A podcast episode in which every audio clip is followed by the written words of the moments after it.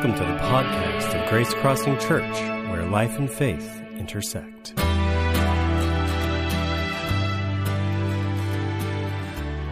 Last weekend, my wife and I were uh, celebrating our 30th, that's right, 30 years of marriage. Um, I was only 12 when we got married. It was a, it was a rocky start, but we found our way.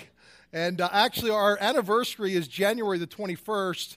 Um, but we waited until her spring break uh, when she was off school for us to take a week, and we headed to Hawaii, and it was a remarkable, remarkable experience. Our first time ever going, and maybe our last time that we'll ever be there.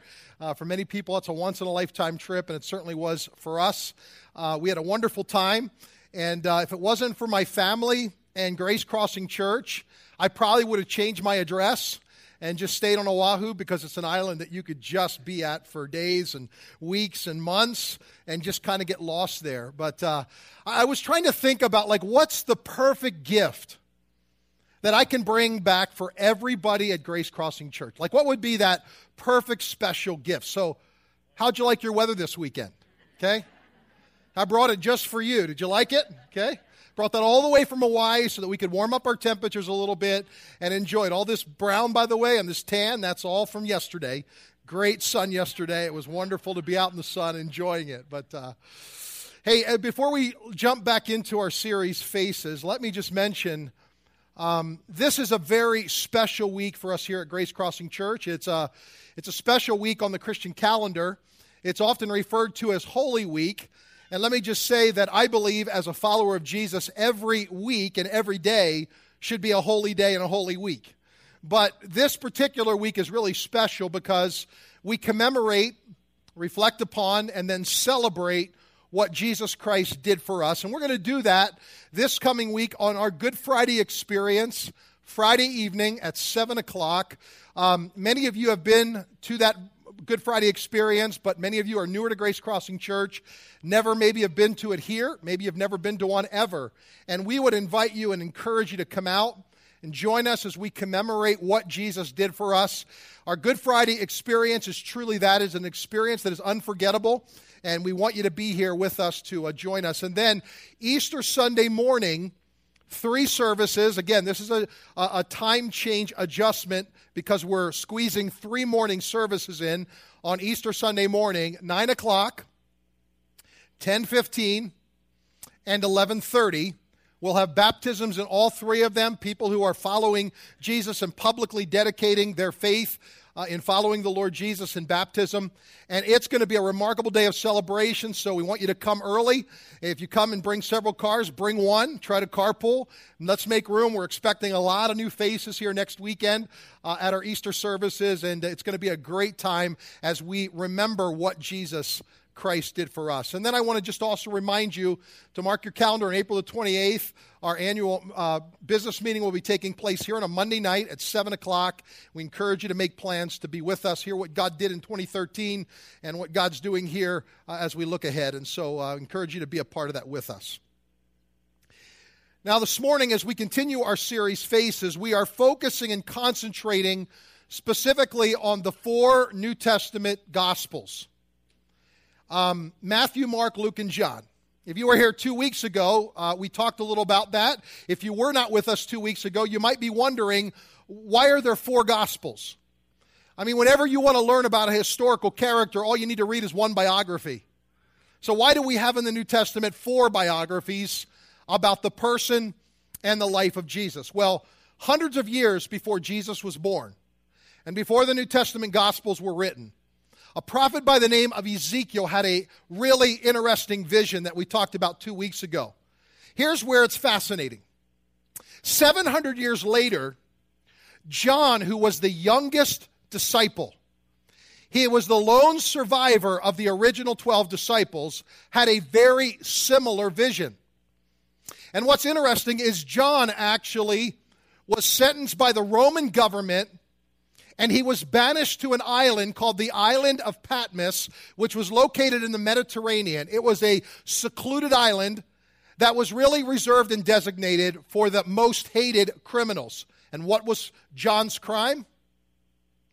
John was a follower of Jesus. He believed that Jesus was the Son of God, he was declaring him. And because of his faith, the Roman government sentenced him to go to this remote island separated from all civilization. Now, if you've ever seen The Count of Monte Cristo, think Chateau d'If. If you've never seen that movie, think Alcatraz. And here he is, banished on this island, and he has these visions of God.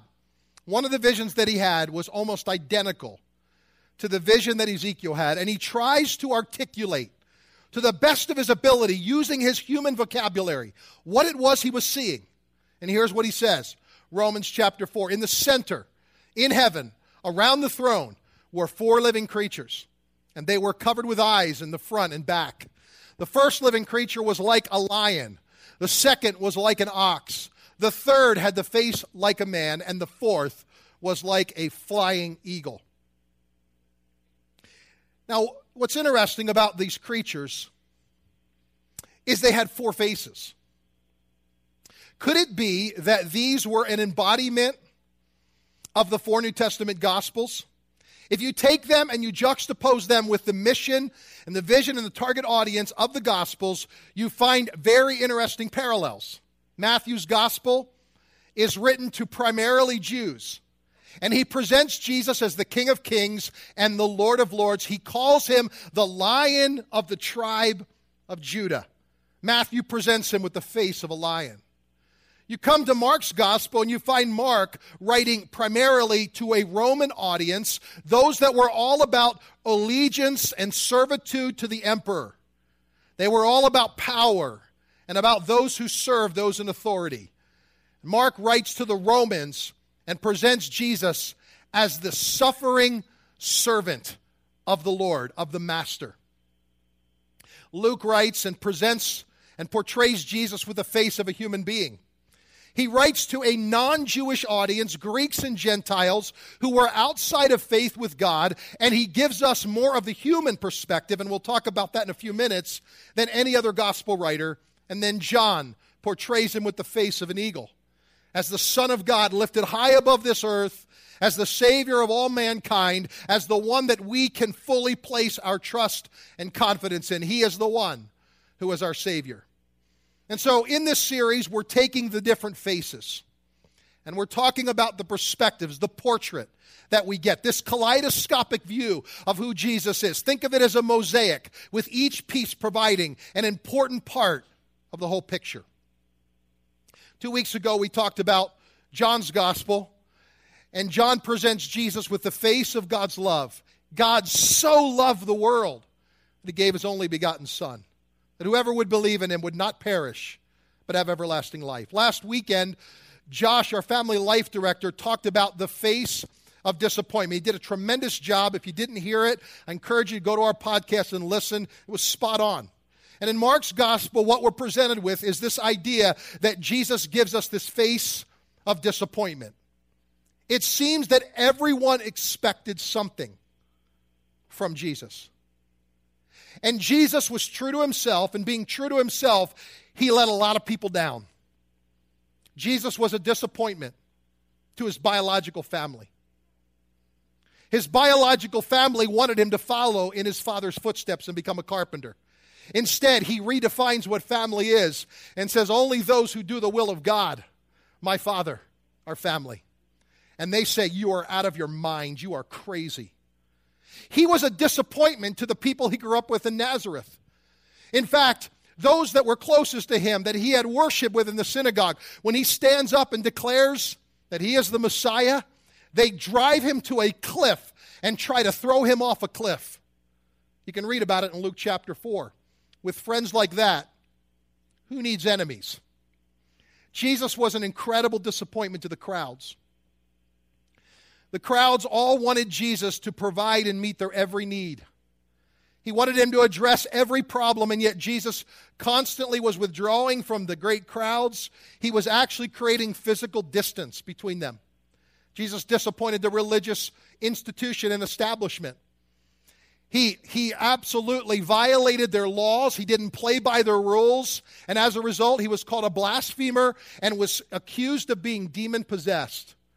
And finally, Jesus disappointed his own disciples. Have you ever thought about it? all 12 of his disciples expected something of Jesus that he didn't produce. They expected that he was going to build an earthly kingdom. He was going to be a king and he was going to overthrow the oppressive Roman government. Instead, he willingly gives his life to the Jewish authorities and the Roman government and lays his life down willingly. And every single one of them abandoned him in the process, disappointed that Jesus wasn't what they expected him to be. There's one person who Jesus never disappointed and who was never disappointed in Jesus, and that was God the Father. God the Father at his baptism said, This is my beloved Son. In him I am well pleased. And can I tell you, if you've not been baptized here, today is your final day to register for our Easter baptisms.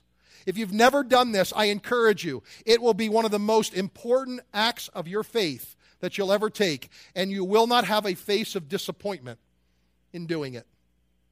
We come this morning to this third face that we find primarily in the Gospel of Luke. Remember, the Gospel of Luke was written to people just like Luke, people who were outside of faith, who did not grow up in a family of faith. And, and in Grace Crossing Church, we have a large population of medical professionals. You guys would love Luke. Luke was a physician, Luke was a doctor. And Luke, actually, as a doctor, had some really unique insights into the humanity side of Jesus Christ. Luke leaves his physical practice and he becomes a medical missionary, traveling with Paul the Apostle on his missionary journeys, representing his faith in Christ. Luke's gospel is the gospel that gives us the human side of Jesus more than all the other gospels combined. More is told in the Gospel of Luke about the physical birth of Jesus. We're told more about his early days on the earth, all the way through age two. And where the other Gospels are silent about Jesus from about the age of six all the way to the age of 30, Luke wanted us to know that even at the age of 12, there was something inside of Jesus that could have lent and been bent toward rebellion. In fact, Luke wanted us to know that at the age of 12, when his family was leaving Jerusalem after a Passover celebration, the largest Jewish festival that ever took place, it was an annual pilgrimage that everybody who was a devout Orthodox Jew would come to if they were able. And when his family was leaving, and they were packing their luggage on their caravan, headed back to Nazareth from Jerusalem, a day and a half into it, they discover that Jesus is nowhere to be found. An Amber Alert is, is issued, billboards are posted. And all through Jerusalem, everybody is abuzz about the fact that there's a missing child. Three days later, they find Jesus. And a little bit in a preteenish type way, when they say to him, What in the world are you doing in the temple? Listen to how he replies. Why were you searching for me? He asked. Didn't you know that I had to be in my father's house. But they did not understand what he was saying to them. Then he went down to Nazareth with them and was obedient to them. That's an important statement. Because it seems as though even at the age of 12, Jesus knew there was something really remarkable about his life. Even at the age of 12, Jesus knew he had a God given mission here on this earth. Even at the age of 12, there was a face that we see in Jesus that none of the other gospels really point out, and it's what I will call the face of determination.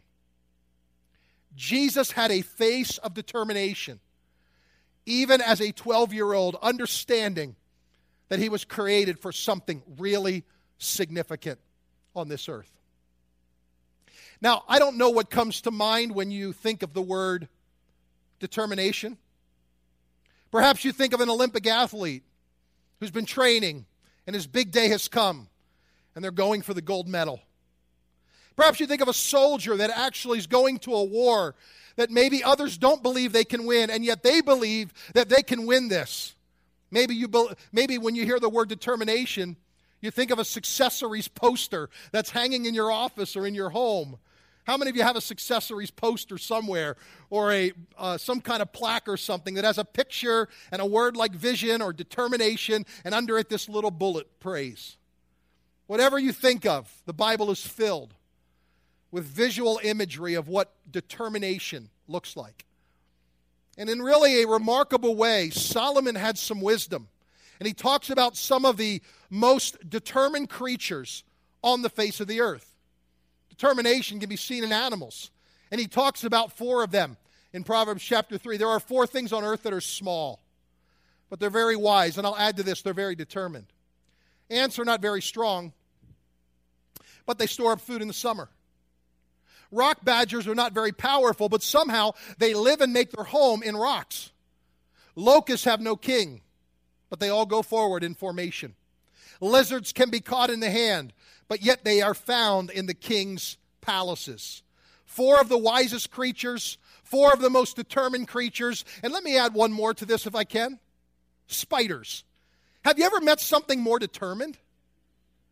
I mean, you, you get their web and you tear it down. Your face ran into it as you walked out onto your deck, so you wanted it down. The next morning, guess what? There it is again. I've never seen creatures that are more determined than spiders are. But when I think of Jesus Christ, and I think of that attribute of determination, there's probably not a face that I see in my mind's eye more than what I would call the face of determination.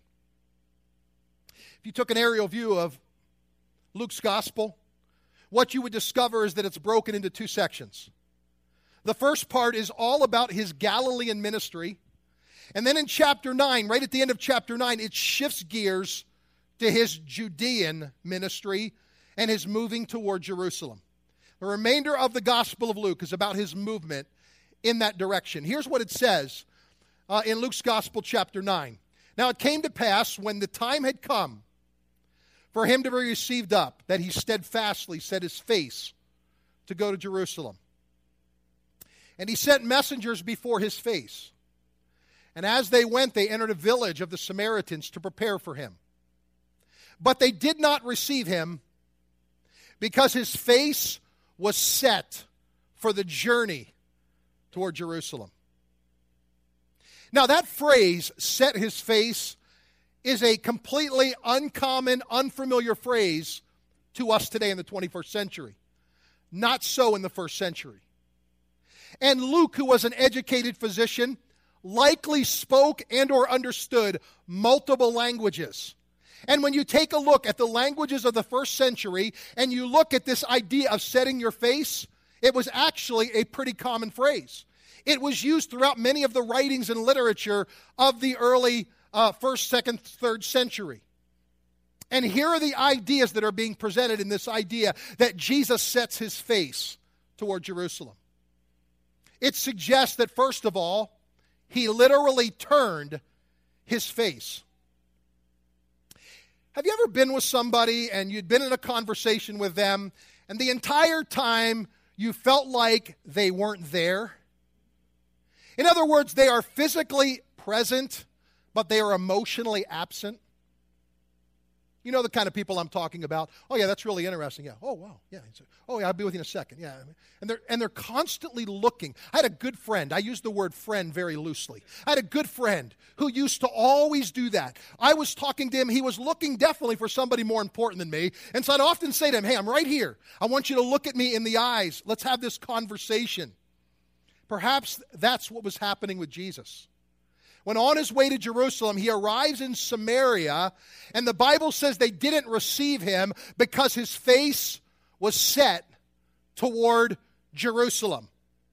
Here's what it means Jesus was absent, he was an absent presence. Jesus was physically there, but listen, emotionally, he was miles and miles away from Samaria because his face had already been turned. He was already moving away from where he had been to where he was going. The second suggestion of this word, set his face, is it literally means he prepared his face, as in the idea of courage and boldness. Now, here's the term we may use for this today Jesus put on his game face. So on the count of three, I want you to give me your best game face. Are you ready? Are you ready? Okay, here we go. One, two, three. Give me your best game face. You are not going to win any battles, any competitions with that face. What Jesus does here is Jesus literally begins to prepare his face with boldness and courage for what lied ahead. There was one thing that Jesus was moving toward, and Jesus knew that it had to happen. The final idea of this word set his face is that Jesus literally made up his mind. That's the idea of setting your face. It's when you make up your mind, you are fully determined that you're going to do something. You may say at this point that Jesus has a one track mind. Only one thing he's thinking about. You know what he's thinking about? He's thinking about Jerusalem. And he's thinking about Gethsemane and he's thinking about Golgotha, and he's thinking about Roman crucifixion. He, in his mind, is already thinking about what is awaiting him in Jerusalem. And as he sets his face, and as he puts on his game face, and he says, I've got to go there, he knew what lied ahead.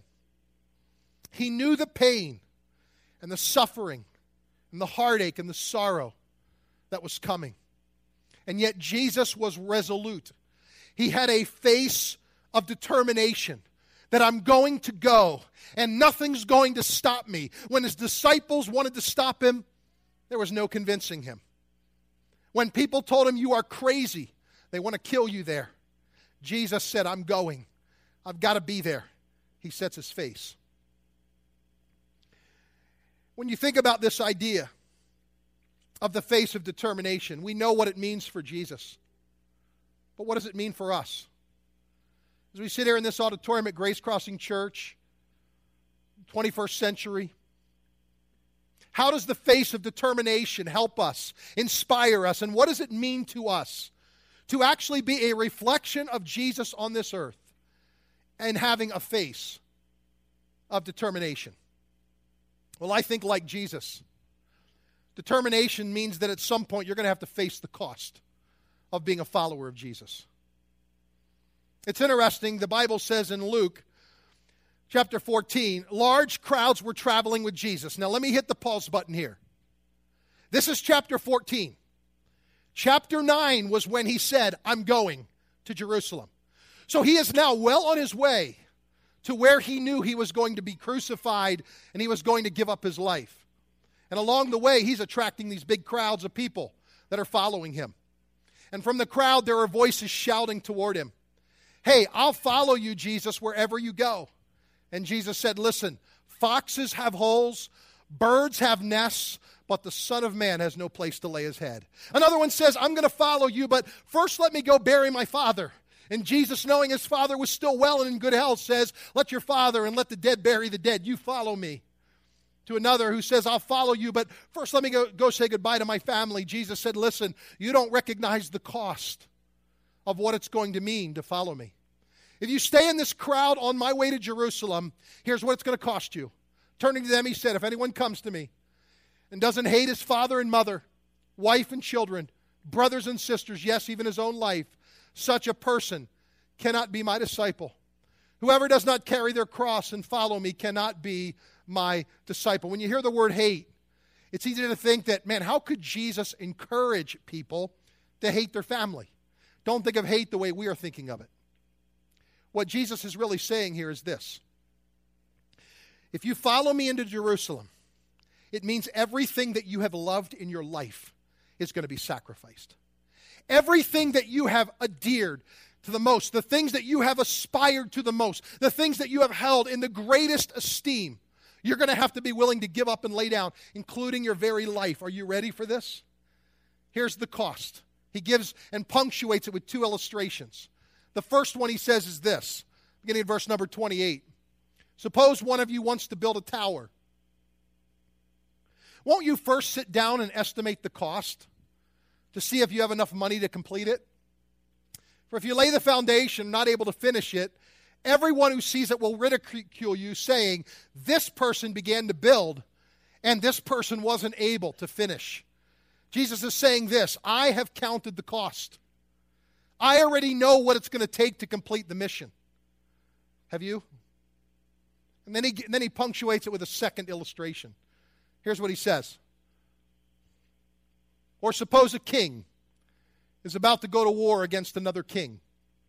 Won't he first sit down and consider whether he is able with 10,000 men to impose to oppose one that is coming against him with 20,000? If he is not able, he will send a delegation while the other is still a long way off and will ask for terms of peace. As I thought about this illustration, one of the highlights of our trip to Hawaii was our visit to Pearl Harbor. Let me tell you, it was one of the few times that I was as proud as I could be to be an American citizen. I was so proud of the men and women who served this country in uniform. I was so proud in a humble way to serve as a pastor in a military community. As I stood there on that memorial and I looked at the, the faces and the, the pictures and the names and the, of those men and those women that gave their life on that day, whose bodies were physically entombed because they were unable to respond because immediately we were moved into a pretty significant war, World War II. As I stood there and I listened to a person out standing over that memorial over the USS Arizona, that was one of 21 ships that was hit by nearly 300 Japanese planes that flew over Pearl Harbor that day and ruthlessly and unaware hit our ships, destroying or crippling every single one of them, and sunk the USS Arizona. As I stood over that particular place and I listened to a veteran talk about the fact that there was our fuel asset over here and there was our ammunition asset over there. And if those two assets had been successfully taken out on that day, we wouldn't be looking at each other today. This island would have been overthrown and taken by the Japanese. And I stood there and I thought, as I looked at this memorial, I thought of the 900 plus bodies that are still entombed in that USS Arizona who actually were laid to rest there, and other veterans that have chosen to come back, that upon their, upon their death, they wanted their bodies and their remains put down there with their shipmate. It's a pretty remarkable thing. And then I realized as I studied it more that the commander of the military of Japan actually didn't want to go to war. He did not want to execute this mission because he said, We're going to awake a sleeping giant. And that's exactly what happened when they attacked Pearl Harbor that day. Those with 10,000 didn't count the cost of coming against those who had 20,000 and more that were ready for battle and were, and, and were putting on a face of determination on that day. I know we do this from time to time here, but I don't think we can do it enough. If you are a person who has served in our armed forces, you are a veteran, uh, you are in current active duty, would you stand, please? And can we just thank and honor those men and women that are serving our country in the United States military? Thank you.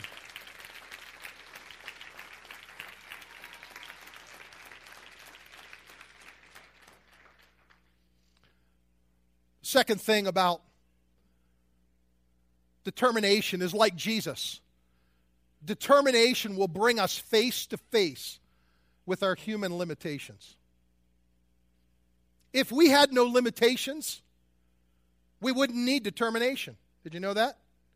It is the fact that we have limitations that calls and taps into the face of determination to say we're not only going to face those things, but we're going to conquer those things to the best of our ability. One of the other highlights of our trip was we went to Diamond Head, which is a state monument. It's actually a volcano, a volcano and a cone. Uh, that was a crater that was left behind. It's about an 800 feet hike, nearly a straight incline, it feels like. It feels like 8,000 feet directly into the air. And we got about three quarters of the way to the top of that monument on Diamond Head. And my wife, Kelly, just before we got there, was absolutely spent. She said, Man, I am just so tired. Uh, I feel nauseous. I don't think I can make it. And I said to her, Hey, why don't we stop? There's a little resting spot. Why don't we take a break and catch our breath? Let's, let's let some breeze blow over us, drink some water, let's see if we can get some energy back to finish this thing. And, and that picture was taken when she was putting on her face of determination because we were staring at 100 steps kind of the final leg of this thing 100 steps that was a steep incline up to a dark tunnel with four flights of circular stairs that brought you out to the top. I was about spent when we got up to the end of it. And as we stared at that, I said, Honey, do you think we can do this? It'd be a shame to come this far and not finish it. With a face of determination, she finished it. But it's our human limitations that tap into that face. Did you know that Jesus actually had human limitations? I don't know how often you've ever thought about this, but the Bible says that Jesus left heaven and gave up his right to exercise his divinity. And he comes to earth and he puts himself in the confines of a human body, which meant this Jesus got tired, Jesus got hungry, Jesus got thirsty. Jesus could only endure so much pain and suffering till finally his life was taken from him. And yet, what Jesus did, and what so many other people have done through the years, is that they have put on a face of determination.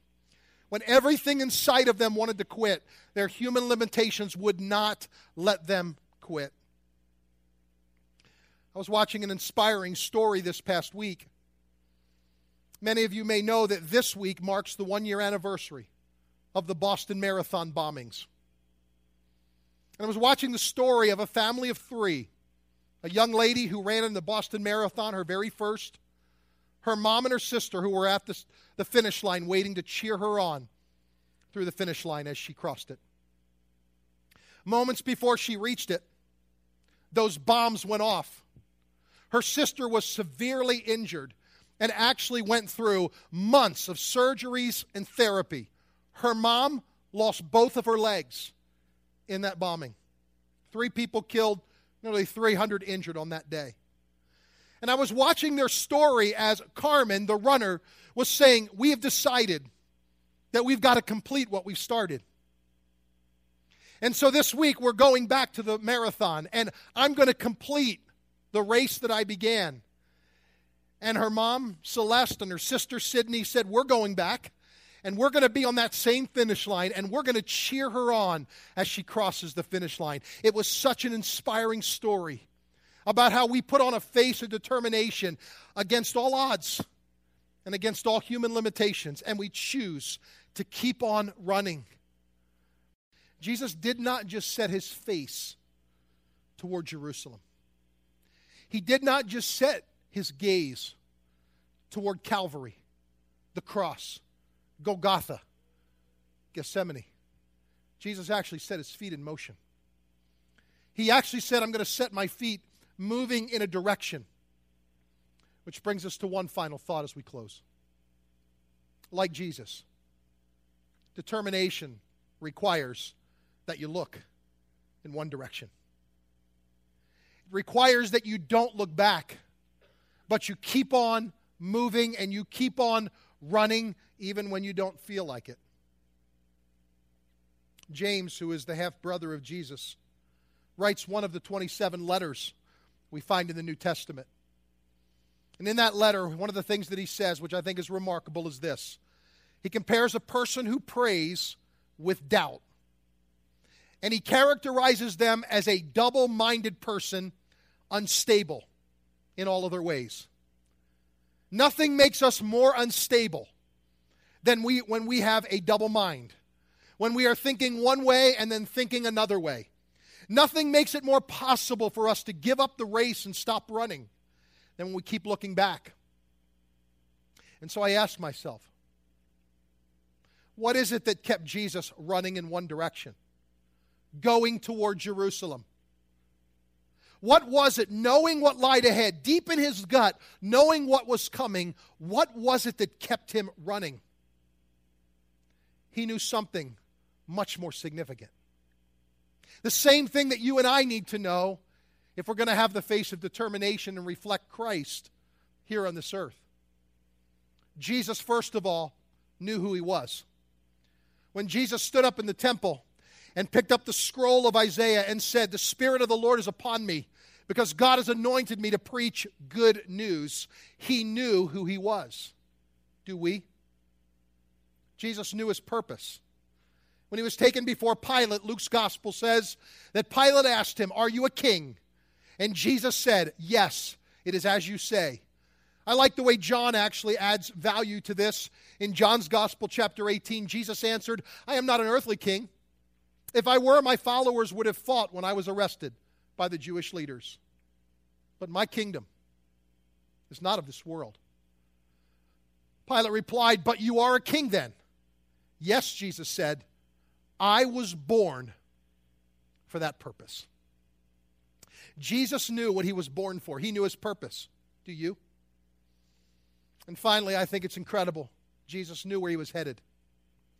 At the end of Jerusalem, at the end of the cross, there was something greater that awaited him. The Bible gives us this account in Luke chapter 23. Jesus, crying out with a loud voice on the cross, said, Father, into your hands I commit my spirit. When we get to the end of our race and we look into the eyes of God, what better can we say with confidence than into your hands I commit my spirit?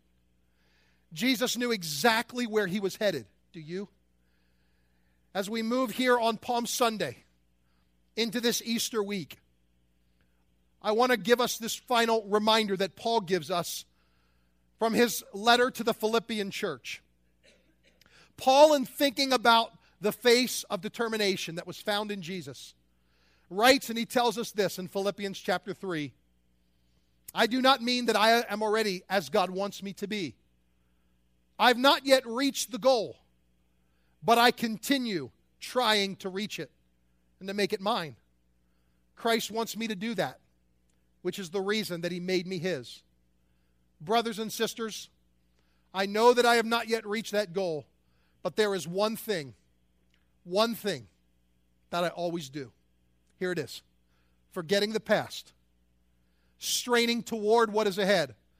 I keep trying to reach the goal and get the prize for which God called me through Christ to the life above. Some of you in this auditorium today have become disillusioned with your faith. Some of you in this auditorium today have been sitting on a fence of faith, not sure whether you should be all in with God. Some of you are here and you actually found your life hurt somewhere along the way, maybe your family, maybe your church growing up, and it makes it difficult for you to trust God. Forget what lies behind. Press forward to what lies ahead. God has called you to something incredible, immeasurable, something that's worth running for. Forget what lies behind and press forward to the prize that God has for you. And as you put on a face of determination, God will honor you, God will bless you, God will help you. As we close this morning, there are two reflection questions that I want you to write down. If you're taking notes in YouVersion, write them in there. If you don't, grab your program, your handout today, and write it on the back.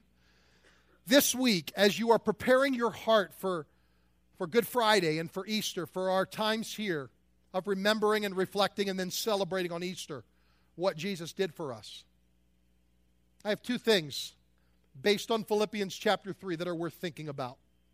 The first one is this What one thing do you need to forget from your past that keeps you from facing your future with determination? What one thing do you need to forget from your past? You need to put behind you that keeps you from facing your future with determination? And here's the second what would it look like for you to abandon your will and to follow God's? What Jesus did for us was he abandoned his own will and actually chose to put on a face of determination and follow God's. What would that look like in your life? What is that one thing that God's calling you to to trust him with? Maybe it's trusting him with your finances. Maybe it's trusting Him with your family. Maybe it's trusting Him with your job. Maybe it's trusting Him with your marriage, letting go and saying, God, I'm going to give it to you. Maybe it's trusting Him with your health. What's that one thing that you've got to abandon your will and say, God, it's not about me, it's about you, and I'm going to surrender to your will in my life, follow you with a face of determination? I want to pray with you this morning. If you'll bow your heads and close your eyes. And as I pray this closing prayer, if you're in this auditorium today and you are outside of faith and a relationship with God, or you are unsure, Jesus set his face for you. He did what he did in Jerusalem for you. He did it because he wants relationship with you. And Jesus, more than anything else, desires today that we place our full trust and confidence in him and that we give him our lives. We say, God, I'm going to follow you for all of my days here on this earth. And so, as I close in prayer, I want to pray for that one or two or a dozen or 50 that are here in this auditorium who want to cross the line of faith today and say, God, I want to, I want to follow you and I want to do your will in my life. So, with heads bowed and eyes closed, if that's you today and you feel God tugging at your heart and you feel God calling you by His Spirit to make that decision today, would you lift up your hand and you can put it right back down? I'd love to just remember you in my mind as I'm praying this final prayer. That's you. Slip your hand up and you can put it right back down. Thanks. Thanks for those who have. Are there others? Yeah. Praise God. Thanks. Anybody else today would say, That's me. I, I want to surrender to God, I want to give Him my life.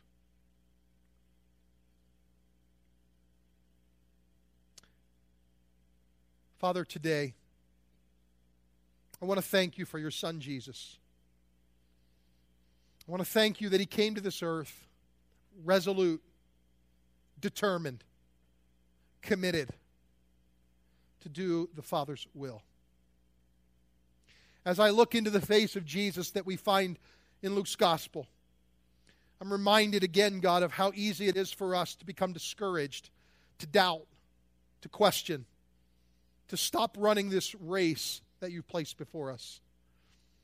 God, I pray you'll help each one of us, especially those who this morning have reached out to you in faith and have invited you into their life, God. And even as I pray, they're doing that. They're asking you to forgive their sins and to, to cleanse them and to forgive them and to give them a new start. They're going to have to put on a face of determination because it isn't going to be easy. There's going to be things that we're going to come along the way that are going to trip them up, get them detoured, moving in a direction that you don't want them to go, and they're going to have to stay focused on you. And I pray you'll help them. I pray for all of us, Lord, as we this week take an inventory of our lives, as we think about where we are, the things we need to forget from our past and look forward to in our future things, God, that are getting in the way of doing your will. I ask you to help us, Lord, to honor you, to put you in first place in our life, to be our first love. And God will follow your footsteps and give our life for you. Bless us, I pray, Lord, each one of us. As this week, Lord, we reflect upon this word, reflect upon the scripture, and as we think about and ready our hearts for Good Friday and Easter. We thank you for what you're going to do here in this auditorium and in our lives and through our influence of others in these days ahead. We pray these things in Christ's name. Amen. Thanks for listening. To learn more about Grace Crossing Church, including service times and directions, check us out on the web at www.gracecrossingchurch.net. We hope to see you at one of our upcoming weekend worship gatherings. Have a great day.